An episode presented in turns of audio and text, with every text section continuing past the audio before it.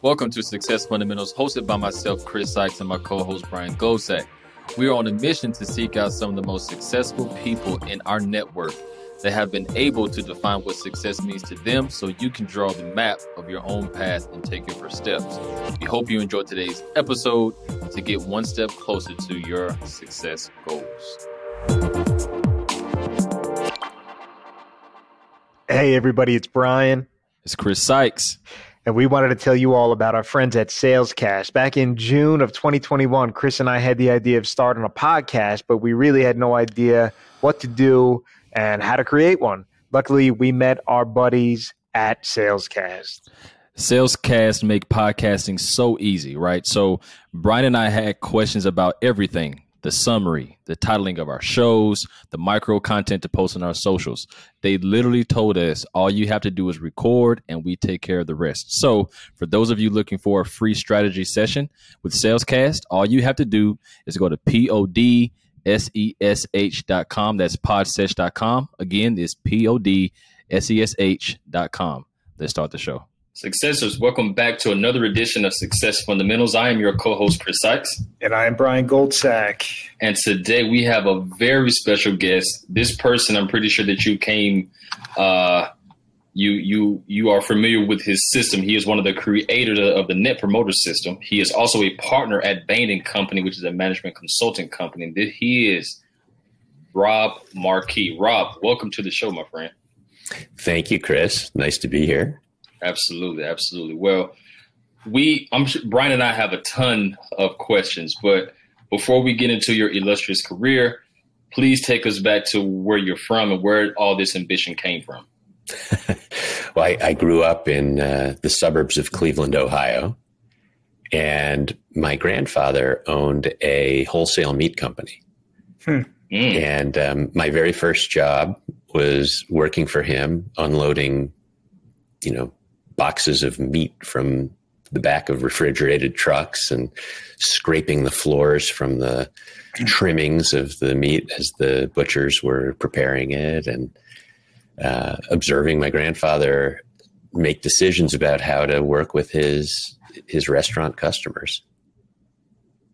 Hmm. And so um, I think I, you know, between that and a and a father who is a lawyer, I had a couple of role models who worked really hard and um, were really focused on understanding how to satisfy their customers and you know do so in a in a very personal way.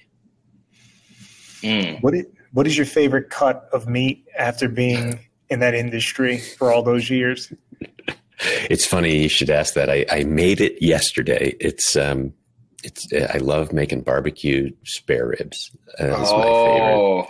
my favorite. I, and I can only do it a couple of times a year because I just you know it's it's super rich and very tasty, but uh, a lot of work. I, I, I absolutely love that. Now, how, how do you prepare it? Do you do you grill or do you smoke? Uh, so the, the the way that I've been doing it recently, when I make big batches, uh, which I did yesterday, is I sous vide, I cook them in the sous vide, you know, water bath um, for like 12 hours.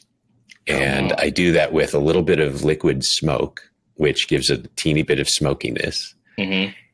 Then I put a rub on it and uh, finish it on the grill to get that kind of crust. Yeah. Damn. Um, and so it's it's it's it's almost fall off the bone tender and it's super consistent. Like you don't burn it, you don't, you know, it's a uh, fool. I, I'm I'm not a great not a great chef, so it's a really foolproof way to make large quantities and have them all come out good. You know, I, I why don't we I take loved, a quick break and go get something to eat after that? that sounded delicious. One hundred percent. I'm I'm from the South, Rob. I'm uh, I'm from Georgia, and I'm learning how to perfect uh, spare ribs. I like to mm-hmm. smoke them on on, mm-hmm. on, a, on an offset smoker. So I use uh, hickory wood, and um, no, that's the real way to cook them. I'm, I'm I fake it, but you, that's you, what you're doing is the authentic, uh, and and it makes a very good smoky rib. Uh, that's good.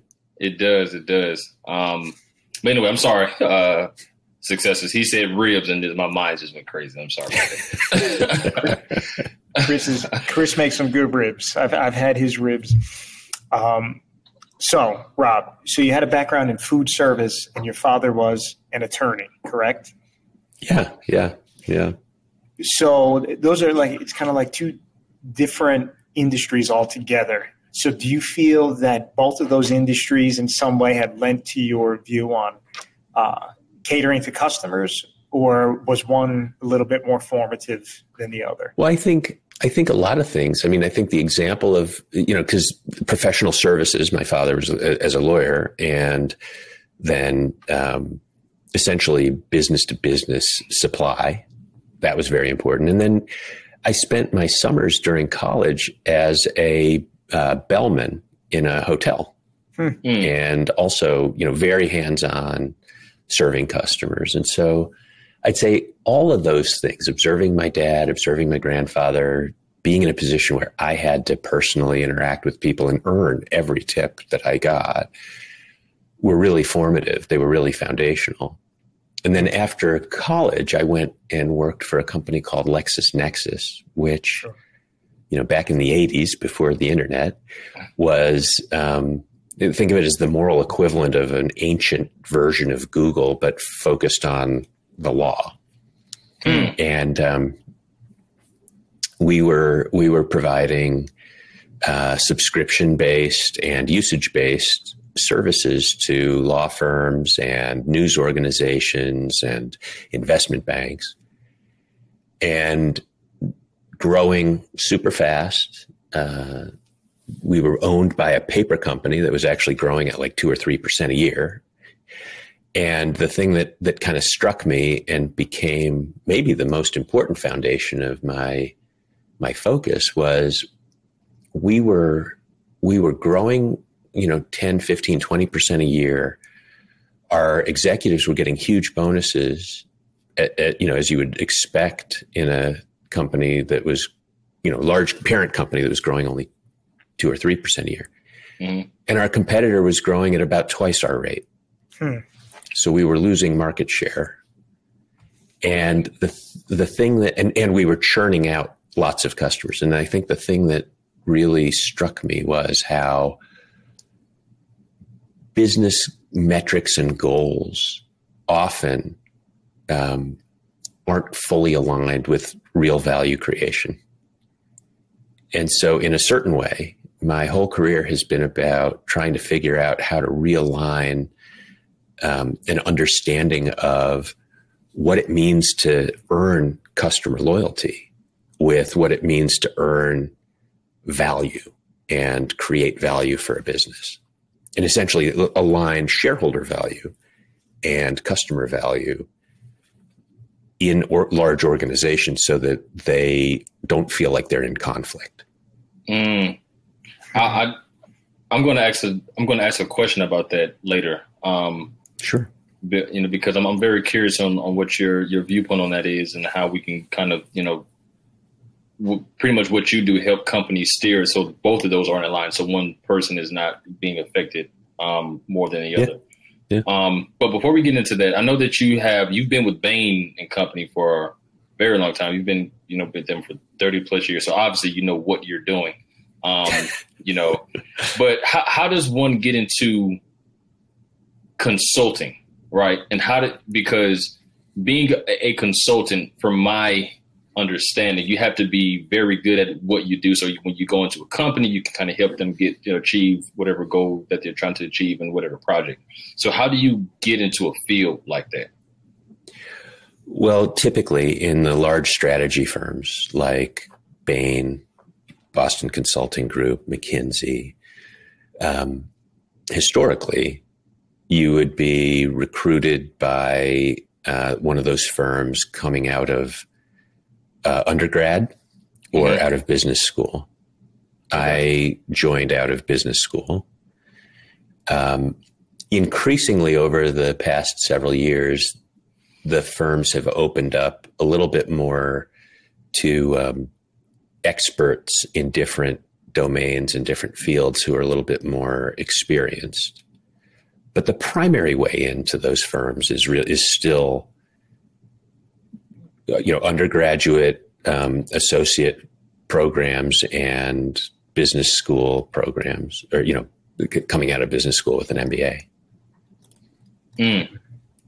so in in terms of getting in terms of in okay so in terms of like choosing what you're going to be an expert in to help companies how do you how do you find that your your your niche i would say? So if a company says well we need help in this how do they know what to how do you know what to get into to be as valuable as possible to the consulting company?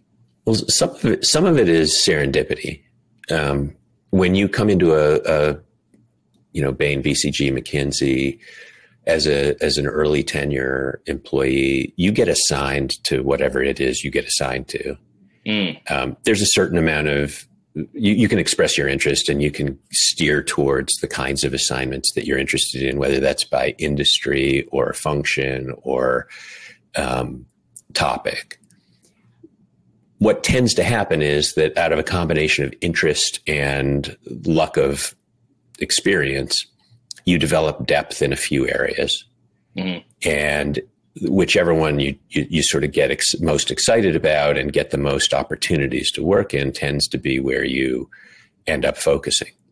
For me, when I came to Bain, I was interested from day one in uh, customer loyalty.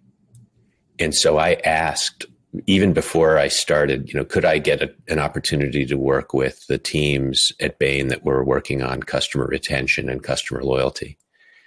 Um, there was a, a, a, Bain partner named Fred Reichheld who had published an article in Harvard Business Review while I was a student, and um, I got really excited about that. It resonated with my experience at LexisNexis.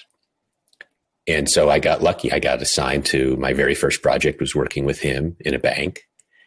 And then I, I got assigned to other stuff. And, but, but a year later, I got assigned to another financial services company working on a similar topic. And then a couple years after that, another one and another one. And before long, I had accumulated a lot of experience on this and I had been tackling problems that were very much aligned with what I had originally wanted to do. So it was it was kind of a combo of luck and interest. Um, and and I think that by continuing to focus on that and by being curious about it and reading about things well beyond my project experience and seeking out opportunities to observe other companies or other people, interview folks, I was able to gather a lot of um, experience and knowledge in an area that not many people had been focused on. Hmm. So, you've mentioned that customer value should serve as the North Star for corporate priorities. Now, the, the, the term customer value, is that something that you feel is universally applicable, or does it differ depending upon the products or services that that corporation provides. Let me start by um, widening the aperture for just one second and, sure. and but sort of defining how I think about customer value. Customer value is is two things. It's the value that you deliver to customers, and it's the value of the customer. So you earn you earn customer loyalty by delivering value. And in doing so, you also earn the customer's business and therefore profitability and longevity, retention, if you will. Mm. Um, you earn the opportunity to satisfy more of their needs or or to do to earn more of their business. And if you're doing it well, customers should then be very happy to share value back with you in the form of fees or purchases or whatever. So the concept of customer value is is is, is the very essence of any business. Sure. You know, it, going back to ancient trade, like it's right. Yeah. You, you, you you deliver value to somebody, they pay you for it. yeah. Um, you do it well enough, they come back. You do it well. You do it even better. They start telling their friends and encouraging them to do business with you. 100%. So um, the the reason that this concept is important in today's world is because as businesses got bigger, you know, and, and I'm, excuse me if I get a little kind of uh, academic here for a second, but if you go, you know, you go all the way back into the Industrial Revolution and then the birth of the modern corporation in the 20th century, as businesses got bigger, as they got more complex, business owners moved from being, you know, the individual who created the value and delivered it directly to the customer and talked to the customer to being removed several steps. Hmm. Right.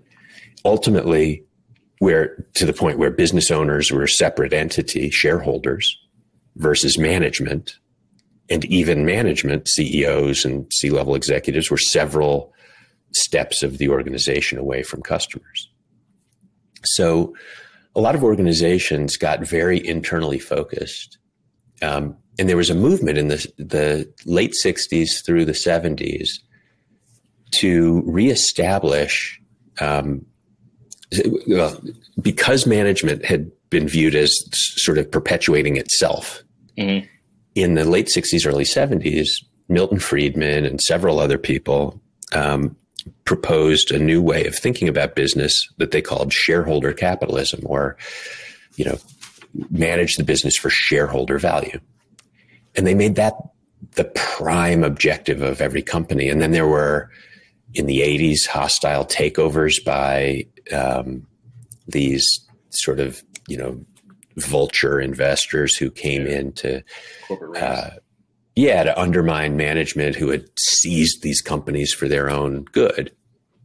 I think what you see today is a shift um, away from shareholder capitalism, away from shareholder value towards what some people would call stakeholder value, what other people would call uh, conscious capitalism.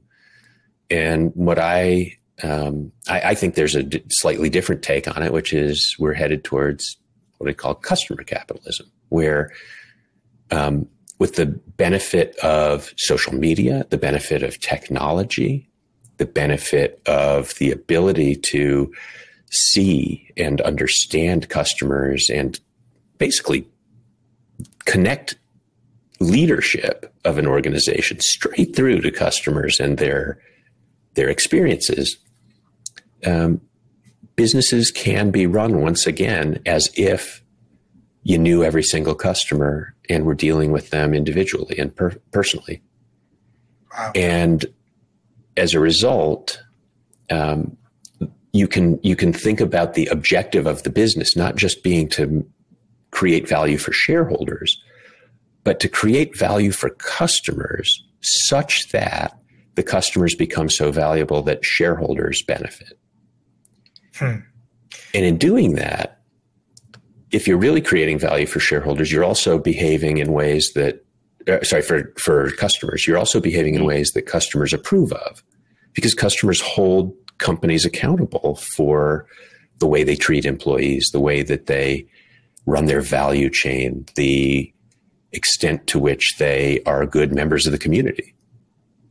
100%. I, I think that I think that companies, especially in today's climate, I think that companies if they start shipping to the the customer capitalism mind frame, I think their business would explode, honestly.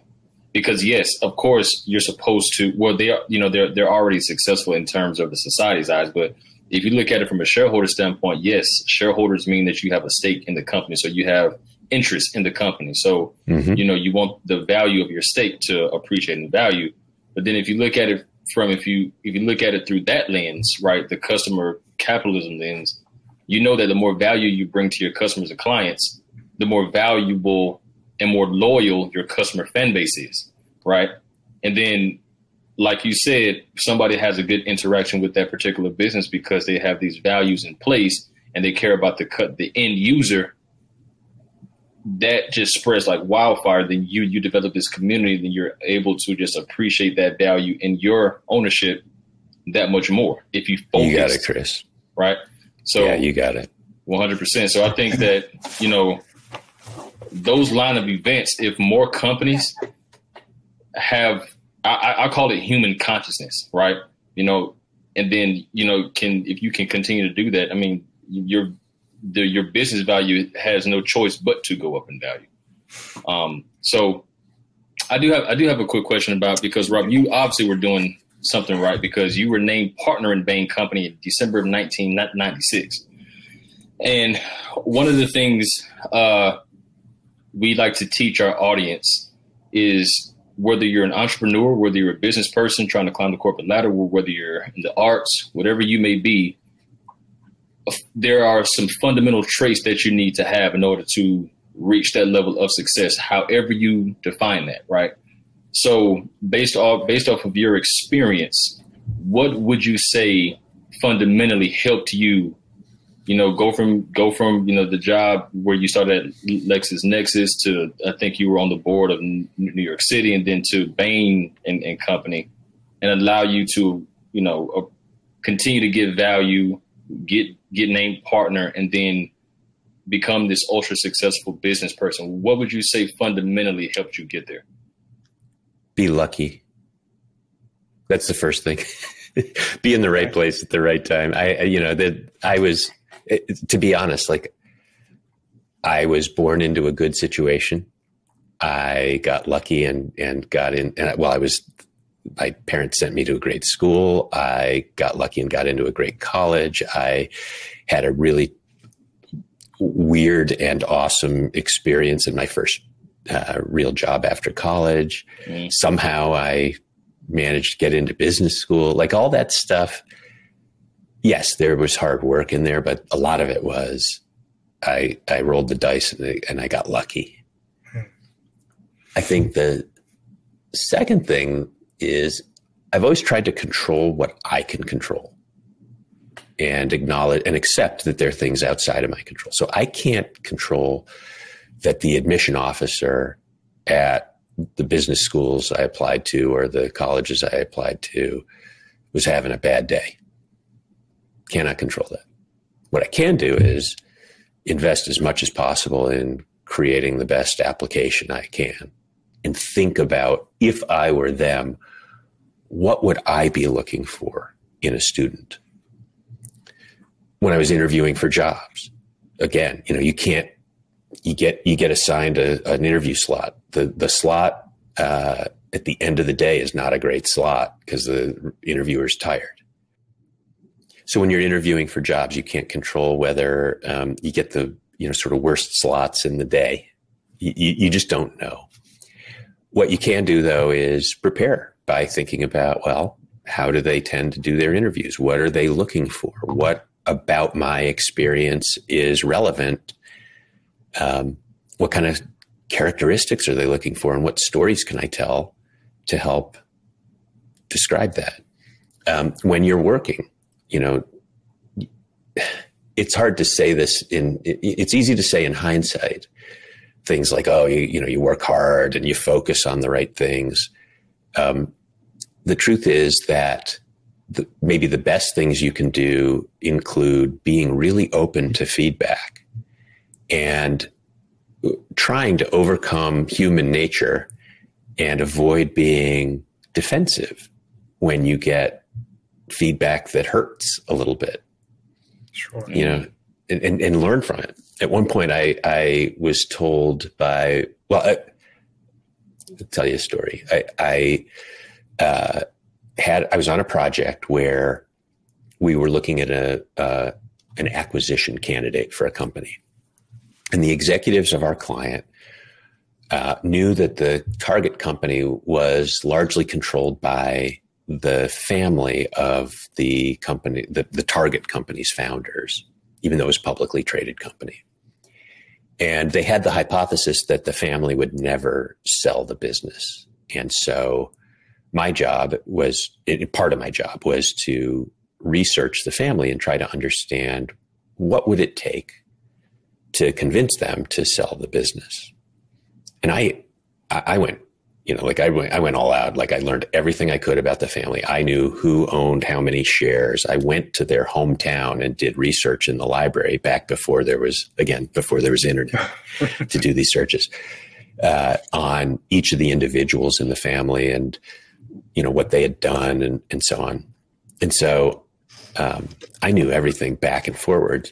And when the meeting came where we were having this discussion with the client, one of them challenged me and said, you know, I think you're wrong because of X, Y, and Z. And I very proudly said, no, that's not true. Here's the 18 reasons why, you know, I've got this nailed. And we walked out of the meeting as, as a, a project team and I'm I'm walking on air. I'm thinking, man, I just nailed it. I've I've I absolutely blew them out of the water with my knowledge of this thing. Mm-hmm. And the partner on the project turned to me and he said, "It said, never do that again." And I'm like, "What?" He said, "You eviscerated that guy. You embarrassed him in front of his boss. Mm. There was no need for you to do that. You could have done that in a much kinder way." and still achieve the objective. But instead, you were so focused on spouting off all of your knowledge that you didn't take into account that this guy had stuck his neck out to make a statement and you were embarrassing him. Mm. And it just hadn't occurred to me. Like I thought this was all about knowing my stuff and being, you know, if I had gotten defensive about it and said, look, I was just doing the job you told me to do, I might not have learned the lesson and, and to be fair, you know, there've been plenty of times in my career after that where I've still screwed up that way. Like that's kind of a natural instinct of mine. But that lesson stuck with me so hard because it was painful and difficult. And it was probably one of the most important pieces of feedback I ever got. So, what would you say the lesson was? Oh, that it's not always about being right or getting to the right answer or getting the decision made in the right way. A lot of what makes you successful in effecting change is earning the trust of the people that you're working with. Mm. And patience is often a virtue. You think, you know, the fastest way from point A to point B is a straight line. Well, that's fine. That that might be true right this second, but you will get snapped back to point A by the blowback from the emotional response that you create if you're not thinking about it. Hmm. Mm. And I've watched this now, you know, I, I now see this in more junior people that I, I mentor. And they get really focused on, I got to get this decision made in this way. We got to get, you know, this is the right thing to do. And they're not wrong, but you have to take into account why is it that smart thoughtful, well meaning people didn't already do what you think is so obvious? What hmm. is is it because they are personally threatened by that? Is it because they have facts that run counter to what you know from their mind run counter to what you think is the right thing to do? Have, do they have experience that seems to run counter? What what is it? Don't just assert the answer and and you know try to overwhelm them with facts and analysis. Understand their point of view. It, it, deep empathy. I think the like 18 different ways. I would say empathy and an understanding of where uh, your clients, your customers, your bosses are coming from. Why? You know what? What makes them feel that way? That is probably one of the most important capabilities you can develop. You know Brian? Hold on. Before your question, I, I would just want to comment on that. You're 100% right, Rob, in terms of so in in the profession where I was asked to speak a couple of weeks ago to a new group of professionals that that came in, and I had to learn this hard way too. But like you said, what we're taught, the old school way of acquiring a client or a customer is to just to ask, ask, ask, right? And to immediately try to close that person. So I told them, one, put yourself in their shoes, but then two, think about like I forgot the the exact word you said. You said emotional response. I think you said. Um, think about the longevity of that quick sale, the the the lifetime value of that client or customer is immediately stopped if they do business with you because they would never talk to anybody about you, or refer you out because of how they felt doing business with you. So if you think that the fastest way is from point A to point B, that's not the fastest way. That's actually the quickest way because you're going to continue to do the exact same thing to just just to sustain yourself, as opposed to being human about it. Forget what you think you know. Ask them why. Like ask them questions, and then you're able to that relationship right then. Like you said, be patient. You have a now you have a lifelong client or a customer who is willing to tell people about you because of how you treated them. It wasn't just, oh, you have this and I want this. I'm going to try to impress you and close you in the room. No, it's not about that. It's about how these people feel because they feel right. You don't even have to ask for a referral. They'll just tell people about mm-hmm. you as opposed to getting that quick sale and then immediate that immediate value of that of that client or customer is immediately done from the jump. Hmm. So Rob, the, the the value and the beauty of having you as a guest is not only are you independently successful in your own right, but the nature of your industry also reflects upon what other businesses can do in their own right to be successful. And this idea of customer centered capitalism is really resonating with me. Uh, for example, my family um, they're bakers. They, I, I come from a family bakery, and every transaction, it's, it's either my mother or my father very closely interacting with the customer. So when you're saying that, uh, I think to myself, well, yeah, obviously it's got to be customer centric, but I guess in a way that's not necessarily true when you start to expand out to bigger and bigger corporations. So, uh, how do you or what what is some real practical advice that you can give our our listeners today on as your business begins to grow how do you keep that i, I don't know the, the, the phrase i almost want to say is old world charm to a business the more successful and big it gets the bakery is amazing by the way just so you all know I'm gonna have to. I'm gonna have to come uh, try some of the the bakery's goods at some point. For sure. Get the Danish it, Brian, I think it's a really good challenge. Um, a lot of it has to do with maintaining the closeness that you have to customers, even as you grow. Like what we would call customer intimacy. So, for mm. example, um, are you collecting feedback from customers? And I'm not saying surveys. I'm saying, are you asking customers for feedback in a dialogue? with enough frequency that you're getting the straight scoop from them, not the scoop filtered through your frontline salespeople or, you know, your store staff. Um, are you engaging in that dialogue in, a, in an open and honest way where you're giving the customers an opportunity to share how well you did and where they see opportunities for improvement and what they wish you would do differently and do that without defensiveness and judgment, without assuming a framework for them. Um, and where you don't necessarily commit to do everything they ask you to do, but you try to dig in and understand the underlying needs that they're expressing and the underlying um, opportunities that that present to you. So the, the, starting point is really truly understanding your customers, how they're responding to the way that you're doing business with them, and what it is they wish you would do more of or, or less of. Mm. Like a second thing is, in, as the organization gets bigger, putting your employees in a position where they can succeed in serving customer needs exceptionally well, mm. and where they know it and they get the benefit of feedback from customers about that and they get the positive reinforcement that comes from serving customers with excellence.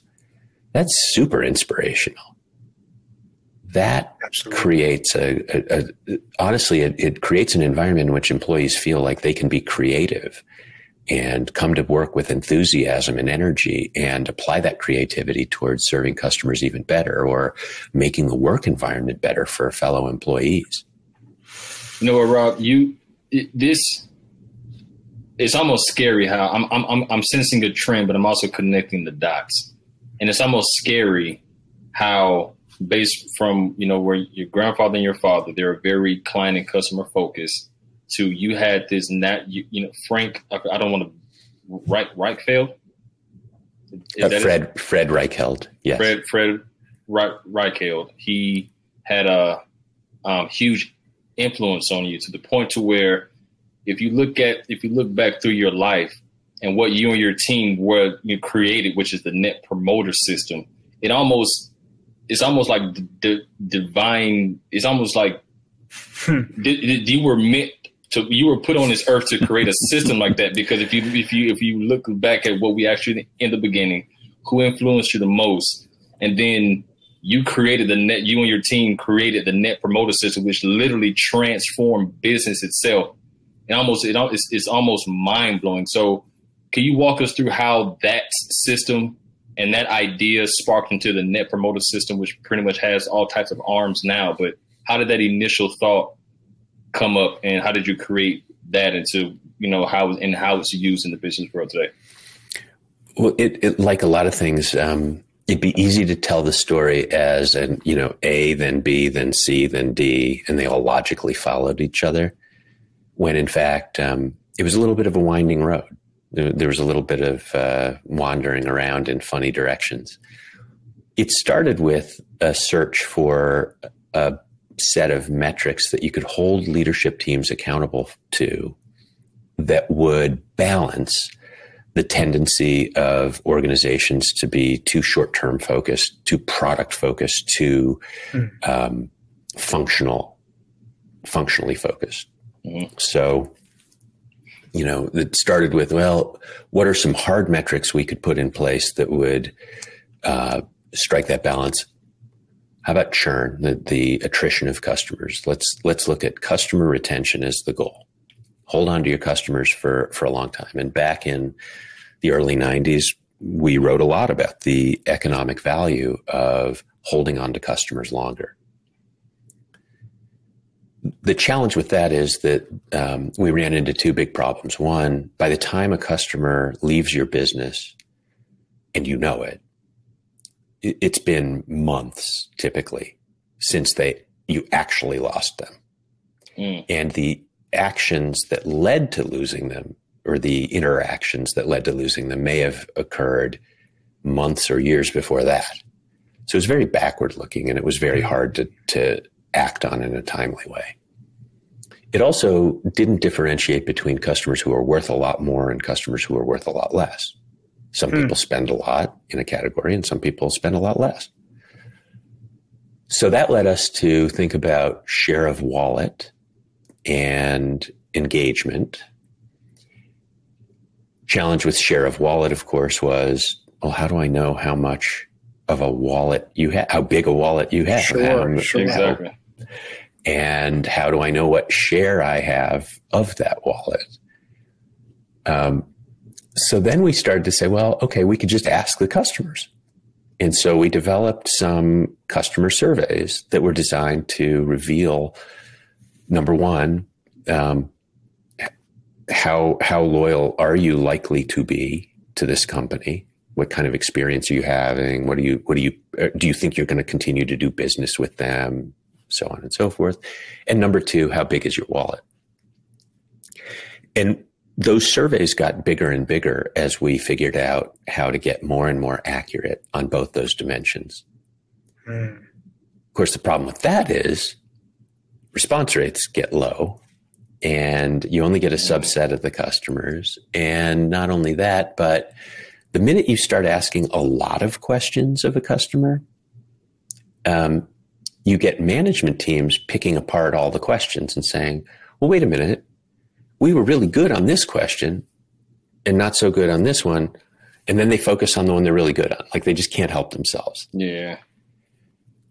And so, you know, and I'm, I'm describing many years of stuff in, in a somewhat condensed way. That, that led us down this path of saying, you know, what if we could find just one question that would give us an understanding of the likely trajectory of the customer relationship the customer's loyalty, their uh, the, the things that drive customer value, customer lifetime value, how long they'll stay, how much they'll buy, whether they'll refer you, whether they'll be lower cost to serve.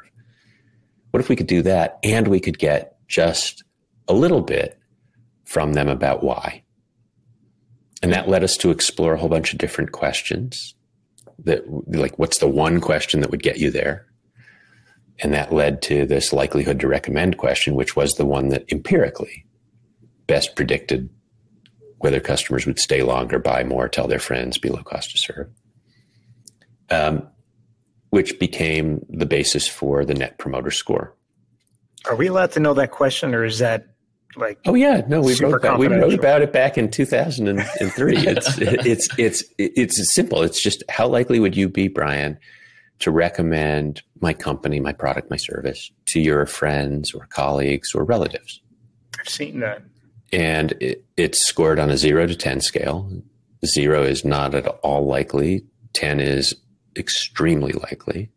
And it just turns out that empirically, people who answer nine or 10 tend to be what we call promoters. They do stay longer, they buy more, they tell their friends. People who answer zero through six tend to be detractors, they do just the opposite people who answer seven or eight are what we call passively satisfied. They're not going to go, you know, encourage somebody else to do business with you, but they're not going to discourage. They're not going to leave you tomorrow, but they might leave if a competitor offered something better. Mm, sure, sure. Right? They're not super resilient, but they're they're. If you ask, ask them how satisfied they are, they'd be like perfectly satisfied. Yeah. Interesting.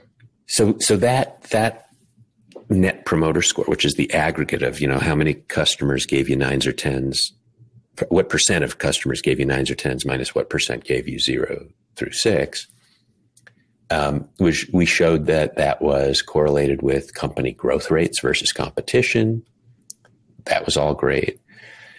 We and we got a lot of clients starting to use that to measure their success. The problem was it's a little bit like if I went to the gym, I, I said, I want to get stronger. And somebody said, well, here's, here's what you do. Measure the circumference of your biceps and do it really accurately, but just with one tape measure. Here's a, right. Here's the one tape measure to use. I'd be like, okay, great. And if all I did was measure, nothing would happen. I have to go to the gym. I have to work out. I have to do all kinds of different types of uh, exercises in order to get stronger. And the measuring the circumference of my biceps might be a good indicator of the gain in strength, but it's not, it's a proxy for the real thing. Just like net promoter score is a proxy for what you really want. 100%. Rob, so we, that's where we developed the system is to bring feedback to individuals in the organization so that they could learn from it and take action on it consistent with growing the value of those customer relationships. That is genius. Um, wow. We got we got to get deep, Chris. We got only ten minutes left with Rob, so we got some heavy hidden questions to ask you before no, yeah, you go. Yeah, one hundred percent. Go ahead, Brian. Well, the first thing Chris normally asks this question, but I'll ask. Uh, you know, this is success fundamentals the goal of this show not only is to help people understand success, but also to get the definitions of what our successful people consider success. So, in your own best words, what is your vision of success? How do you know when you've achieved success? To me, success is a balanced life that is happy. Um, to me, success it, it, as a bonus, success is making an impact in the world. So the way I've always thought about career success was I want to be in the place where, given what I know, given my experience, my expertise, I'm able to add the most value to the world and make the most positive change, the most positive impact on people and businesses and so on. But the, the limiter on that is that I also want to have, I want to raise responsible, happy, thoughtful citizens as my kids. And I want to make people in my personal life feel like they too are successful and happy. And I want to do good things in the community to kind of pay it forward, uh, mm. to enable other people to add value. Thank you. So I don't know if that's too complicated a definition. no, it's, it's beautiful because again, we're Brian said said it best. He said that what we're we're on the mission to do two things. He he defined it as a success case study. Um, because you know, as you know, Rob, in this world, a lot of things from from a successful standpoint is surrounded by materialism. But you know, we've all seen people uh, that have all the material things but are still unhappy and they still don't know what it is. So it, it can't be that, right? So then also too, if you're trying to achieve success, however you define it, there's certain things that you need to be prepared for or have you need, need to learn these attributes to start your journey, right? You're going to trip up and fall. That's a part of the journey, right? That's just a part of it. So if you're if you're if you set out to do something, let's just say you're a painter and you you think that you this is your masterpiece, and then you put it out for the world to see, and you don't get any comments, you don't get any likes, you don't get any sales. If you can't sustain that, then you're not going to go far on your journey because that's a part of it, right? It's also it's two sides to to to success, and actually the beauty is in the journey, right? The beauty is not in the destination. The destination is was what you did to get there, but the journey is where the real magic happens. I, I would say that um, there's no amount of material success that will make up for feeling like you you failed to make other people's lives better. Mm. And I will also say that there have been moments in my life where I have not lived up to my own ideals, my own values. And, you know, do I regret some of those? Of course. Do I try to learn from them? Absolutely. Hmm. But I think that's, you, you know, if you're too hard on yourself for those moments when not just you don't create the most beautiful masterpiece, but also you just don't live up to your own values. If you're too hard on yourself, you don't learn. Mm. Hmm. We all make mistakes, yeah. Um, the key is don't make the same mistake too many times. 100%.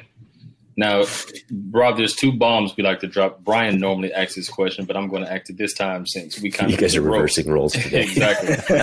so we, we we ask these two questions and we keep them intentionally vague for you know for you to think and you know you know for for thought. So the first question is, what is your overall perception of money? Second is, what is your overall perception of power? I don't even know. I don't even know how to. Uh, how do I? How do I uh, even approach that? Um,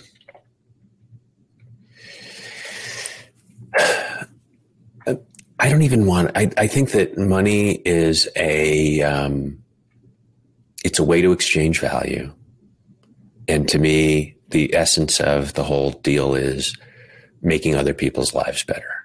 So in, in small ways and in large ways. And money, you, you earn money by making other people's lives better. You spend money, hopefully, in an attempt to make your own life a little better. So mm. I feel like it's a, it's a, a means to an end. Um, and that end to me is, is about enriching people's lives. What was the second part of the question? I, what, what is your overall the, the, exactly the what is your overall perception of power? Power, power. Here it comes. I I actually I don't I think power is an illusion. Honestly. Um, oh, okay.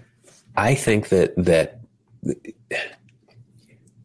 there are various forms of power. They all ultimately boil down to influence.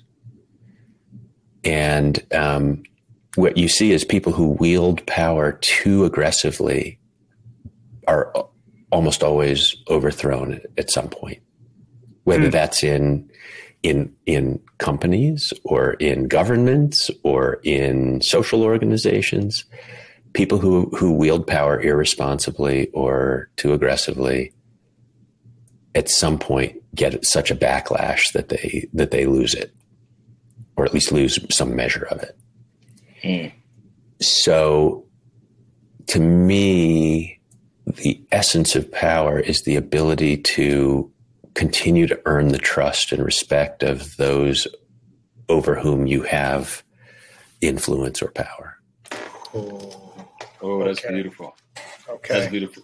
That was Rob, one hundred. That that that is not a well thought out perspective, by the way. no, no, it's perfect. It, we we we want it raw and, and authentic, so we we appreciate that. Uh, we know that you're you have to go. You're a very busy man. So where where can people find you? Um, and do you have anything upcoming that you want to tell our audience? Well, you can find me e- most easily in two places. I have a little website, robmarkey.com, that makes it easy to find uh, all the stuff. Um, or you can go to Bain and Company, um, Bain.com. And um, if you search on my name, you'll find a whole boatload of the professional stuff there. Fantastic. Excellent. Thank you. Brian, take us home, my friend. Well, thank you so much, Rob, for joining us today. It was really a pleasure having you. You have a you have an excellent voice, by the way, for podcasting. We're gonna have to get you back on the show. Um, One hundred percent has to be a part two. There's got to be a part two. So uh, that concludes another episode of Success Fundamentals. We will see you all next time. This concludes another episode of Success Fundamentals. We hope you found today's discussion useful to your life in some way. Please remember to like, comment, and subscribe to our show on your favorite podcast platform and follow us on LinkedIn, Instagram, and Facebook.